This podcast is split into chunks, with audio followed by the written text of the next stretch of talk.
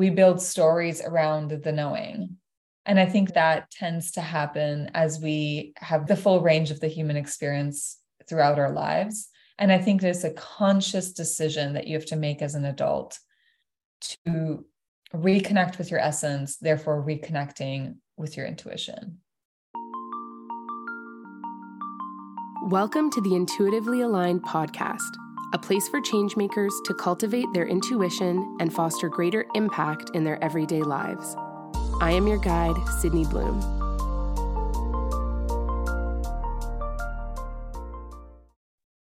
Hi, friends. Welcome to today's episode. Our guest is Negin Sairafi, a multidisciplinary creative who dreams things into being. With over 15 years of experience leading a variety of projects, organizations, and teams, Negin's work stretches across diverse industries like arts and culture, education, tech, and wellness. Her commitment, both in her professional and personal life, is to explore every possible realm. She is driven by a vision of the future that is built on equity and collective liberation and she's dedicated to making this new world a reality. An award winning director and community builder, Negin is a student of life, a believer in magic, a lover of nature, and a teacher of transformation. Negin, thank you so much for being here. I'm really excited for our conversation today. Thank you for having me. I was wondering if to start off, you could share a little bit about who you are, where you come from, and who your people are. Mm, great question. Lately, my one line bio has been I dream things into being. And I think it really encompasses who I am. And I was born and raised in Iran. And my people are the people of the Middle East and North Africa. And I've been living in Toronto for the past 28 years. And I, I do feel like this is also home in some ways. I feel most connected to people who care about the land, people who care about the past, people who invest in building the future, and people who want to create change, really creative cultural leaders who want to create change. I love that. And I love the one liner bio too. Can you share a little bit about how you understand your own intuition and when you first tapped into it? Yeah, I, I can, that's a good place to start. I do think of intuition as our first intelligence.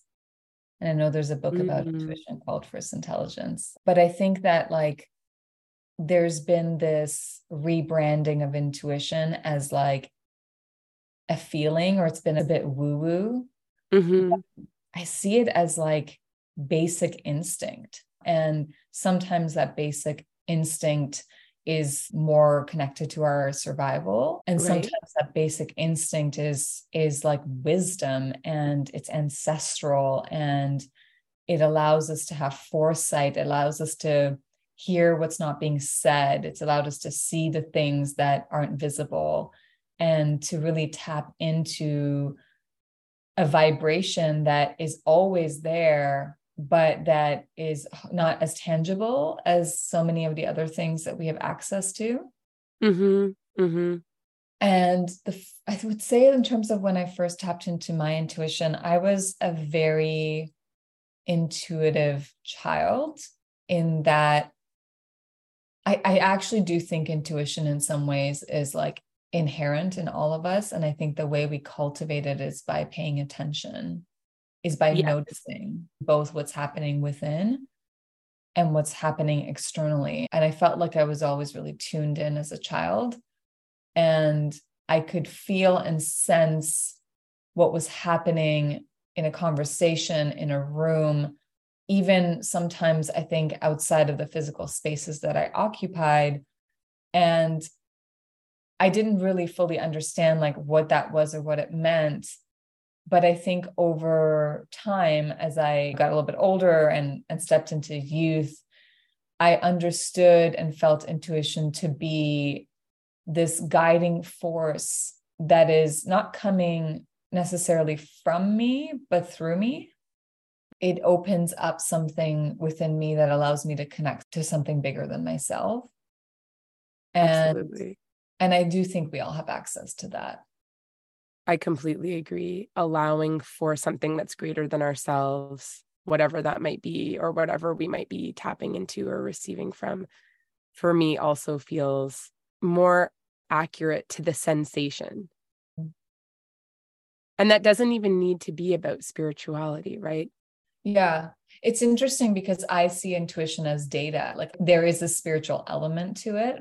I think, especially if you identify as someone who practices spirituality or sees the world through that lens amongst others. But I'm also a very data driven person. I love science. I'm geeky in that way. And I love the idea of intuition as data. Again, because it's inherent, like it's not something that I necessarily even have to learn. It's something yeah. that I'm born with. Yes. And to what you were saying before, too, it's removing it from that otherness that I think we ascribe to woo woo and spirituality and all of that, right? And placing it right inside of each and every one of us as this resource that's available, giving those data points. So, mm-hmm. yeah, that resonates a lot.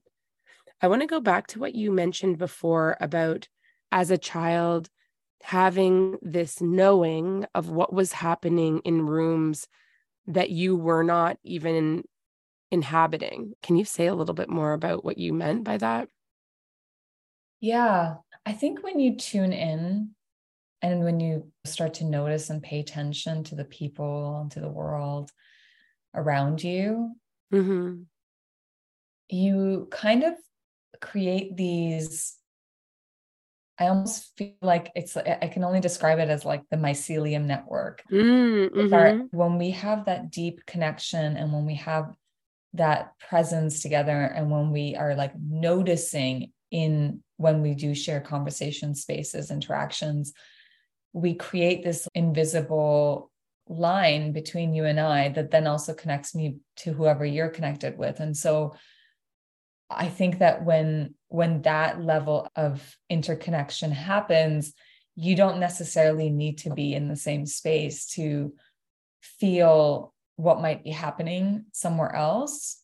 Mm-hmm. And I remember distinctly when I was six or seven years old, and my mom got it was just me and my mom at home, and she got a phone call. And she didn't say much. It was just like, like you could tell that she was distraught.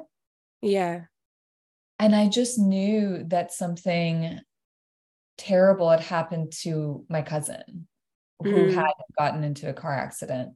And I'll just I just remember that moment as like I didn't really understand the concept of the fragility of human life or the fact that people die or what it means to even be in like a terrible accident and like the difference between the mind body spirit you know I, it was i was too mm-hmm. young to know that but i but i knew that something had occurred that was like a big rupture mm-hmm. not only in in my cousin's life but also in our family and i think that has partly to do with just how interconnected and interdependent we all were as a family back in Iran. And mm-hmm. and so it kind of goes back to the mycelium thing where it's like, of course I felt that. Of course I was tuned into that. We spent every weekend together. Yeah. Yeah, your family is I mean, and it's not just family, but the people who we are close with, who we trust, who we love, who we are sharing life with become the core ecosystem that we're a part of. Mm-hmm. And I, I feel like you've actually put language to a way that I also experience my intuition that is sometimes hard to describe because people often talk about psychic sensing and the different clairs and how you can feel it. But I think what you're describing taps into this much bigger piece. It's not about how we sense it, it's actually about what happens when you live in interrelation with others. And it would be very short sighted to think that all the knowing and information we have about each other is what's present when you're occupying the same room as someone else versus the more invisible electrical threads. I know that there is science around this that talks about how being that we're made out of water as human beings and that our hearts run through an electrical current, right? Like we are electrical beings and we actually do physically and emotionally sense things about mm-hmm. one another across time and space. Mm-hmm. And it shouldn't actually shock us that that's the mechanism of our life force. Oh, absolutely.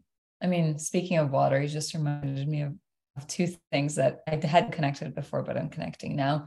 One is that there hasn't been a ton of research on this, but the the fact that or the maybe maybe the the idea that there's like data in water mm, and mm-hmm. i remember a few years ago friends sharing with me that like all the water that's on the earth is all the water that's ever been on the earth yeah and i just and i and, and so when i put the two and two together i'm like of course there's data in the water. Right? historical ancestral data in the water and showering in it and swimming in it and drinking it and and that is like it's being recycled constantly. And it just moves through generation after generation after generation. So it's it's just fascinating to think about that absolutely and there is concrete evidence that shows that what we expose water to, whether it's loving words or beautiful music or hateful words and violent sounds, actually impacts the crystalline structure that it takes on, too. That's all of the research of Dr. Emoto.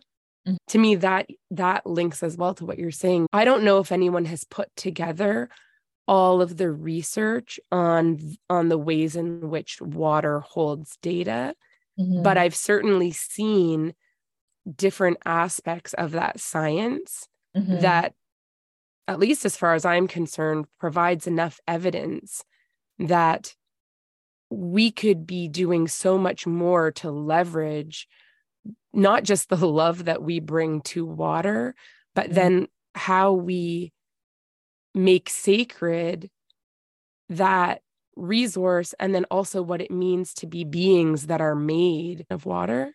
Mm-hmm. Yeah.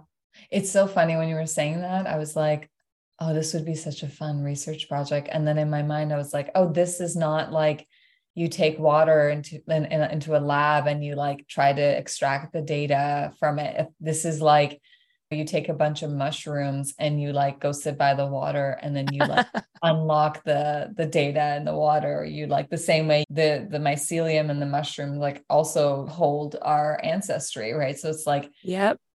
I don't think it's a, an intellectual exercise. I think it's it's actually being connected to nature in a way that doesn't require technology. It's like the intuition is a technology that allows us to connect with past, present, future through nature.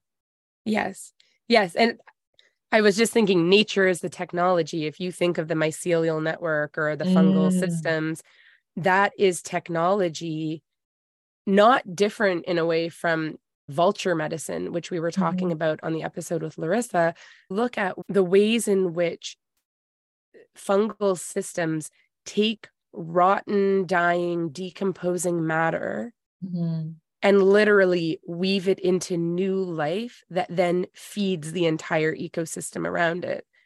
How could that technology not open us up to a deeper understanding of our own interconnected being with the world that we're a part of? Oh, I mean, it's it's unassailable. It's just so powerful to know that we have these tools. And I actually like the way you put it as like nature as technology as opposed to intuition as technology. But it's fascinating to me that we have the power and potential to just like actually use the technology that's available to all of us. Yes. A hundred percent. And it's a very interesting path to be on and realize that not all human beings see themselves in that way or see that there's this resource that's available that's within them and within the natural world that we're a part of. I, f- I actually get a lot of energy from that. Like I'm excited to wake up in the morning and think about how can I help build this bridge that helps, you know, all people start to understand what is latent within them and within the worlds that they're a part of. Mm-hmm. I think our consciousness is this deep remembering and we're even even with all of the truths that we might think we know and feel like we've awakened to, mm-hmm. there's this everyday ritual of reminding ourselves of those truths that we hold dear in our heart that are just so easy to forget when we get immersed in this very human material world. So yeah. there's a lot of practice that that both I want to do, but also that I see us as humanity needing to really take on. Oh, for sure. And and I like that you refer to it as the remembering. That really resonates. So will you share a little bit more about how how your relationship with your intuition evolved? Yeah, I think that I would say from like maybe six years old to like 16, it was very potent. I, I, really felt connected to that part of me that was paying attention and was mm. was gathering the I call the the silent and invisible data that was around me. Mm-hmm. And and then I did become very disconnected for quite some time. I did. I, th- I think that sometimes the events of life can disconnect us from our own essence. And our intuitions are so entangled with our essence. And so yeah. when we disconnect from our essence, I think we we naturally disconnect from our intuition and not in like a literal way like i think because it's like it's actually a part of me i can't I can't sever it, but I can disconnect from it in a way that ends the conversation. It was really dialed down, I think partly because I felt overwhelmed. I didn't know that I had the power to dial up or dial down. Like I mm-hmm. I think after like 29 30 I I started to turn it back up a little bit at a time and I think what also happens as we age is we become better storytellers. Mm. Both a great thing and can be challenging in that we might feel or know or experience something and and there's that like that innate essential experience of it the feeling that you have the knowing and yeah. then for whatever reason I think it's a very individual thing.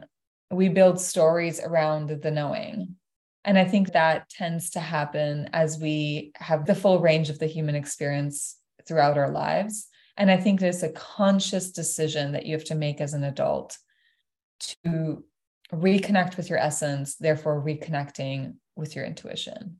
And in terms of the kind of storytelling you're describing, are you talking about stories that feed us a false truth i feel like that could be interpreted a couple of different ways yeah i think i think it's meaning making i think it's creating narratives to protect ourselves and or others i yeah. think it's trying to fit an invisible intangible knowing into something that makes sense rationally and tangibly that's what i mean by storytelling that's very helpful and I also think it's part of what makes it confusing, especially for young adults that are trying to find their place in the world. At least in my experience, but I'm curious to know if this is true for you too. Mm. There are people who show up as helpers, whether they are teachers or instructors or coaches or colleagues or bosses or what have you, right? And the helpers sometimes actually the helpers very often guide us into stories and constructs that have served them in a different time and which they think is serving our best interest, but which actually, in my opinion, undermines some of those essential qualities that can be our deep superpowers. Mm-hmm. I, for example, can think of a coach that I worked with in my 20s who was a lovely human being who I brought on to offer me some guidance around uh, navigating a career transition. And she brought me through a series of exercises to clarify the different quote unquote buckets that I would want to pursue in my career. So I had maybe said, Oh, I'd like to explore writing and I'd love to do some research and I would love to lead social programs and I would love to do this and that. And she had me frame all these different buckets and basically at the end said, okay, well, now you should choose. And I feel grateful that in the moment I had the insight and self knowledge to say, actually, I'm not going to choose. I can now see the whole. Mm. And I see myself moving on a continuum where sometimes maybe the individual micro level of these passions is what I'm focusing on. And then other times I see myself in more of a macro role where I'm collaborating and co-designing community programs and you know designing transformational policy change as you were speaking i was thinking about like the difference between intuition and projection mm. Mm-hmm. whether it's our own projections or projections of other people i think that i think we can get really confused if we overthink it and I think that with anything, I think that like the mind, the thinking mind has a role and it's a great tool. And I think that it is very easily programmed. I think it's really valuable. But I think if we're not going through a constant process of learning and unlearning and doing and undoing and programming and reprogramming the mind can become a rigid box. Mm-hmm. And whereas I, like I said, I see intuition more as like it's fluid and it's, it just is. Yeah. And I don't think it's like a voice that you hear, like a thinking voice. It's, it's like a nervous system response. And so I think one way to undo and unravel some of the stories and programming conditioning and reconnect with our essential self is is to really understand the signals between the knowing and the thinking and the feeling and the projecting and the remembering and the programming like really really understand like where what is where is this rooted in? And i think that maybe brings us back to awareness again where it's like the noticing of the self paying attention to the self and creating that shared language within yourself. So how have you practiced that? Because i i agree with what you're saying mm-hmm. and i also think that a lot of people who are opening up into this deeper awareness get stuck at a point like what you're describing. They want it intellectually. We understand we want to move into deeper awareness and repatterning. How have you actually practiced that yourself? What does it look like? I think for me, it's been, I mean, it sounds kind of cliche, but uh, like writing for me is such a powerful practice to reconnect with my essence because mm-hmm. when you start writing, the first few pages, it's just the mind. It's mm-hmm. just the mind. And then I find there's a point at which, like, I'll write and write and write and write, and it's like stream of consciousness. And then there's a quietness.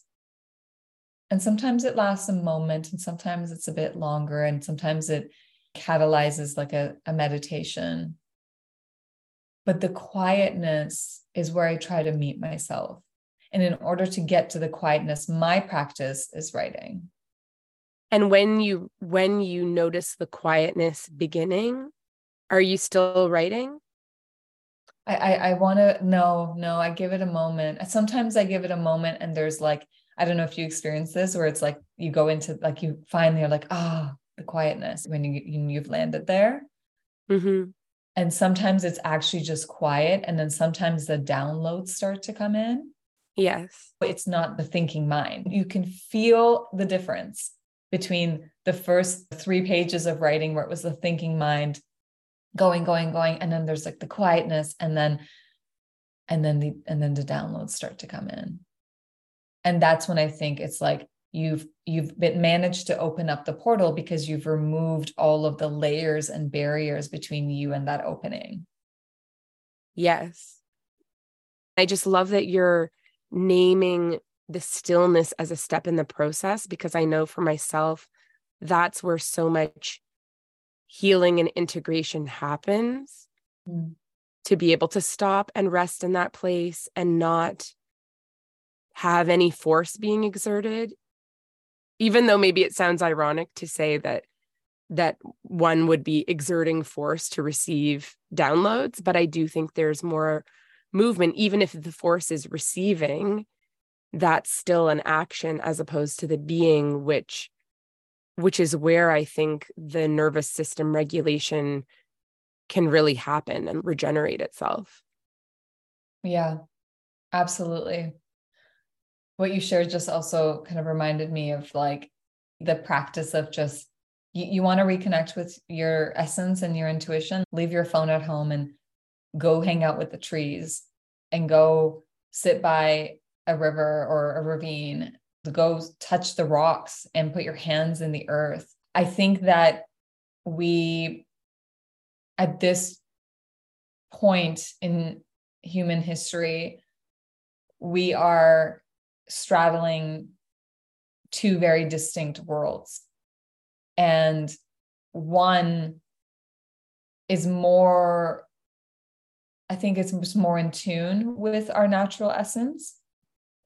And the other is asking us to evolve into something else.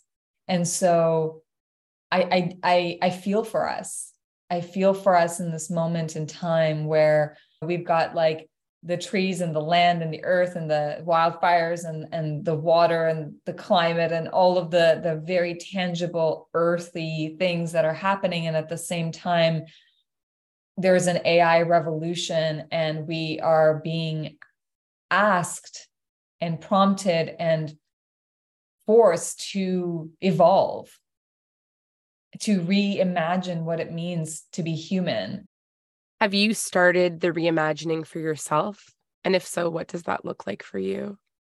Absolutely. I think that I'm, I'm, I have, this is, it's going to sound so weird. I am very much rooted in this world. Like I'm a very earthy person and, and I also simultaneously am endlessly fascinated with the possible futures ahead of us. And that includes all of the technologies that are being introduced.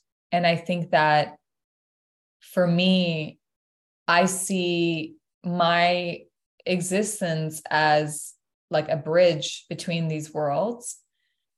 And also, I think my goal is to become a radical collaborator. And I think that in order for us to reimagine what it means to be human and what the future could become, there needs to be a harmonious collaboration between nature and technology. And somewhere in between these two things, there's going to be the next us. Mm. Do you have advice for people who want to start to think in this way about those multiple futures or who maybe are feeling a lot of fear around what's happening with AI and technology? I don't know if I would say I have advice. What I can share is that if we want to feel a little bit more comfort in our futures, I think we can look to our past and when I look to the past, I see the full range of experience, you know, everything mm-hmm. from death and destruction to love and liberation. And I would say that if we look at like the long arc of human evolution and human history, I think we are trending towards a better world. My only caveat is that it might not look and feel like anything that any of us can imagine in this moment. Mm-hmm. And it might not include us in a way that we are accustomed to. We have made ourselves the superior beings of Earth. We collectively have acknowledged we don't have true, tangible evidence of other life, although it would be impossible for there not to be. Mm-hmm. But I think that there's a future in which we are not superior. And I think that terrifies us. And I think that we need to embrace that because to think and imagine that human the human race is a going to survive or b going to be the superior species forever is just absurd to me is what i'm understanding from you that in order for us to really not just survive, but also thrive into this future or these multiple futures that are available, we need to embrace our deeper interconnection with the natural world? Or are you imagining us practicing humility as a species with reverence to technology as well? Yeah, I think the latter. I think we need to reconcile what it means to change and what it means to die. I actually think that ultimately what we're afraid of is our own demise. Yes, on, on many levels. Yeah. But I think we need to embrace that in like a positive way.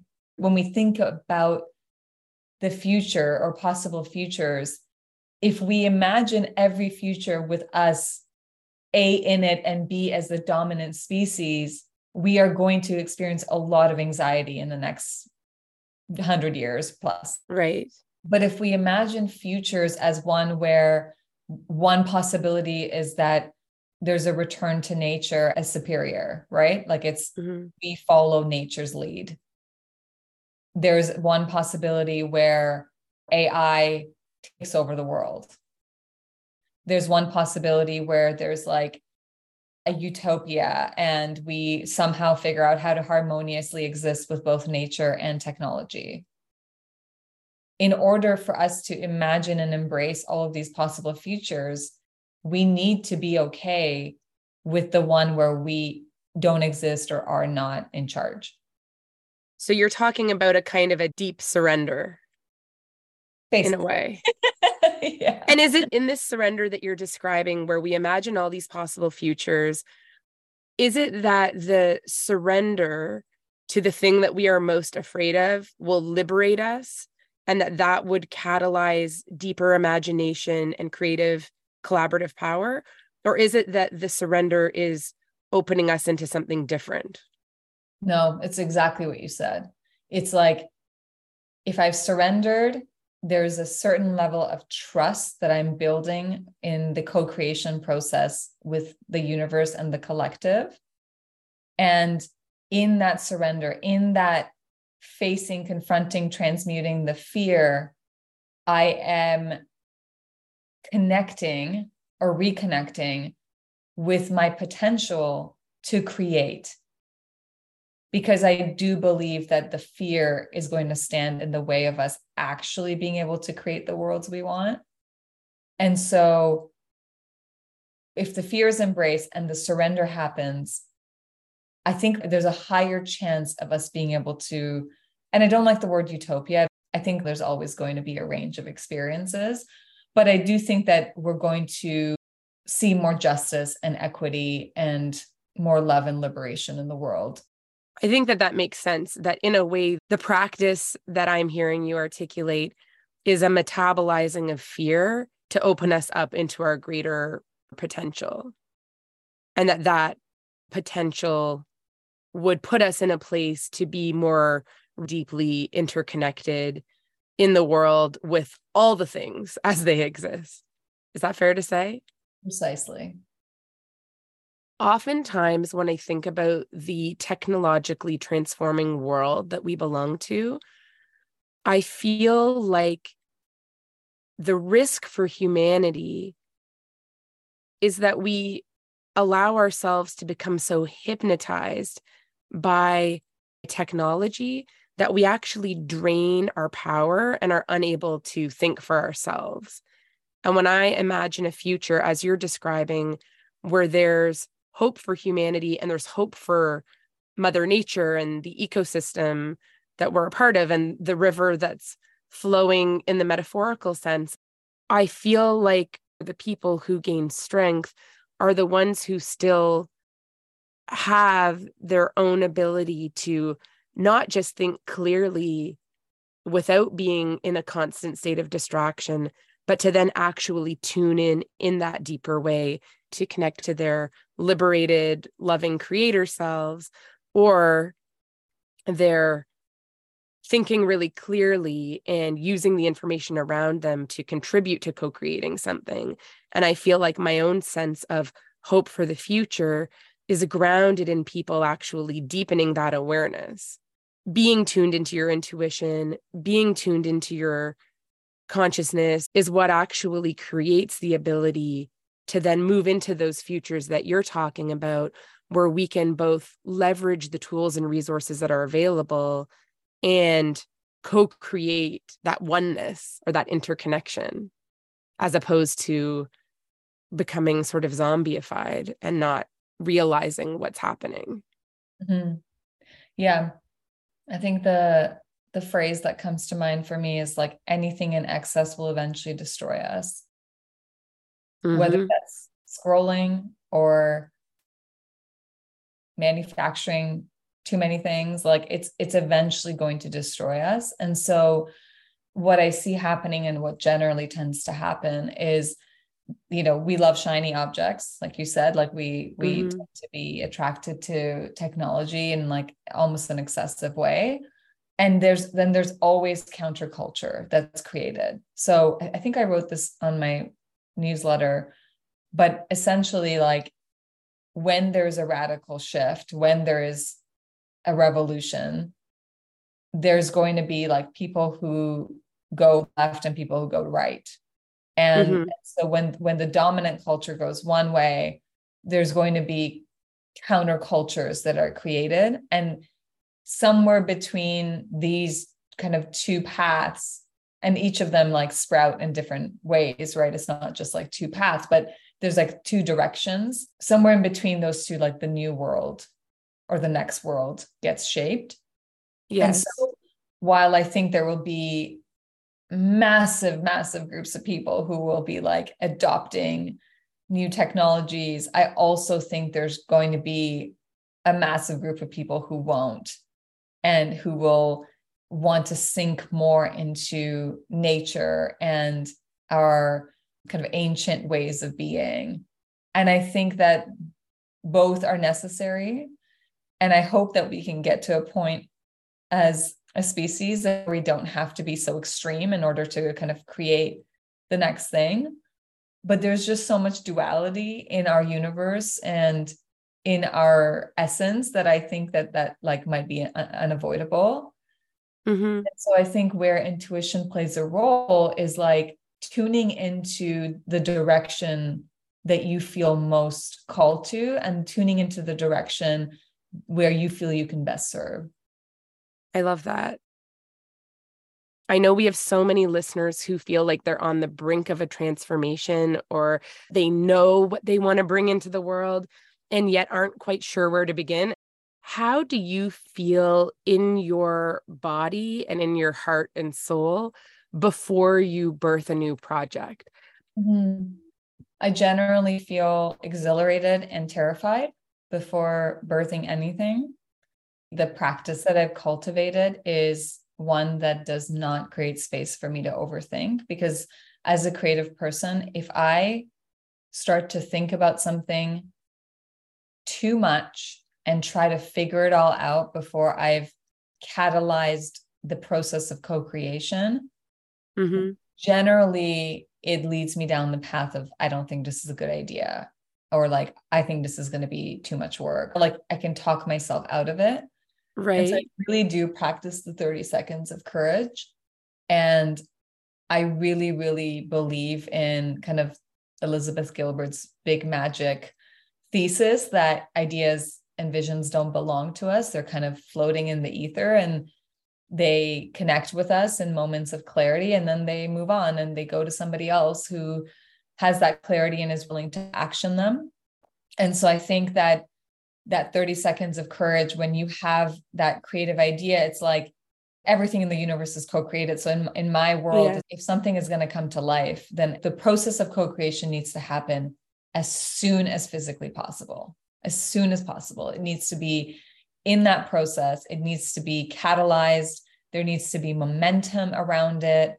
And it generally goes down the path of not being what you initially thought it was going to be but that's the entire point of the creative process. This thing is going to transform and you're going to transform and then the outcome will be wildly different than what you thought or the process by which you took will be wildly different than what you thought. And i'm not talking about like cookie cutter like let's make a blockbuster film that there's a formula and we know it's going to do really well. I'm talking about the deep, deep artistic, creative, natural, essential process that's accessible to all of us, right? Not manufactured. Yeah. and transformative change. When I hear what you're saying, I feel deeply that it also applies to systems change work. Yes. In order for us to create futures, we need to be able to connect with the deepest parts of ourselves that are inherently creative. If you don't think people are creative, go spend a few days with like kids, right? And I know you know this because you have two beautiful children. Watch how they exist in the world. Like that's where we all came from. We all came from creativity and connection and curiosity and play. And Yeah. so we're just going from playing with blocks to playing with systems. We're going from having gibberish conversations that maybe there's like a baby language where it actually makes sense to trying to have a shared language that encompasses all of our individual unique lived experiences so that we can actually meet somewhere and do this thing together and this thing is this life you know like Mhm. build this life, build this future together. And so I see it as going back to what you said earlier, I see it as a remembering Mhm.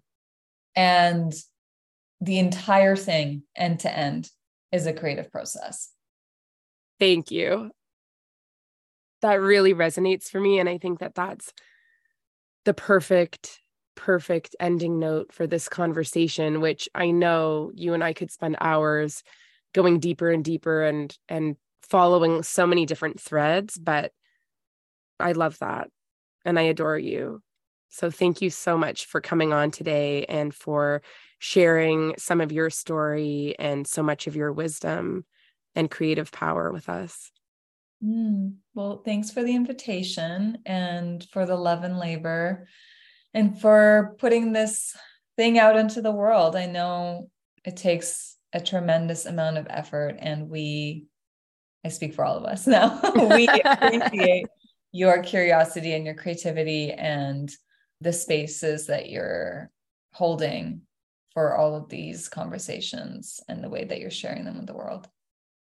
Thank you. To our audience, I want to say thank you so much for listening to today's episode. I hope you enjoyed. If you like what you're listening to, please subscribe, share, or click the notification button on your podcast platform. For those listening on Apple Podcasts, I would be so grateful for a five star rating and a written review. This will also make it easier for other listeners to find the show. If you want to connect with me more, please join me on Substack. I will be posting longer form written pieces about my intuitive changemaker journey, as well as bonus audio content and having online discussions with the intuitively aligned podcast community. You can also find me through Instagram at Sydney Rebeck. Yes, that's Sydney Rebeck without an A on the end. or through my website, www.sydneybloom.com. I also want to give a shout out to our podcast producer, Wilson Lynn. And I want to thank you again for joining me on this journey. I can't wait for you to hear the next episode.